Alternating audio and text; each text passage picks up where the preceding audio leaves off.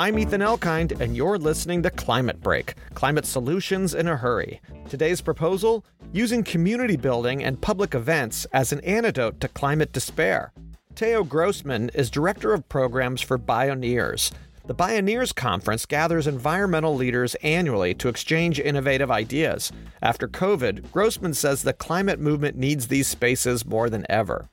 Bioneers is an opportunity for people who are working really hard on creating a better future for, for people and planet to come together and connect and learn and celebrate and figure out what comes next. And I think that's a big part of what Bioneers is about is bringing together people from disparate movements who are working really hard in their own individual channels and and might not know each other, might not realize that in fact the work they're doing in the frontline environmental justice space is very similar to the work that might be happening in, you know, a tropical whale conservation effort or a regenerative farming campaign. Grossman sees firsthand how by learning from each other, attendees leave more hopeful about the future and better prepared to make it reality. It's much easier to act out of a place of hope.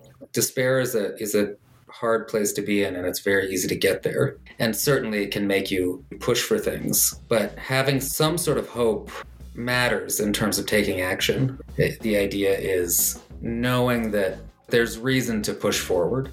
This year's Bioneers Conference is in Berkeley from April 6th to 8th. To learn more about upcoming Bioneers events and other opportunities to find community in the environmental movement, visit climatebreak.org.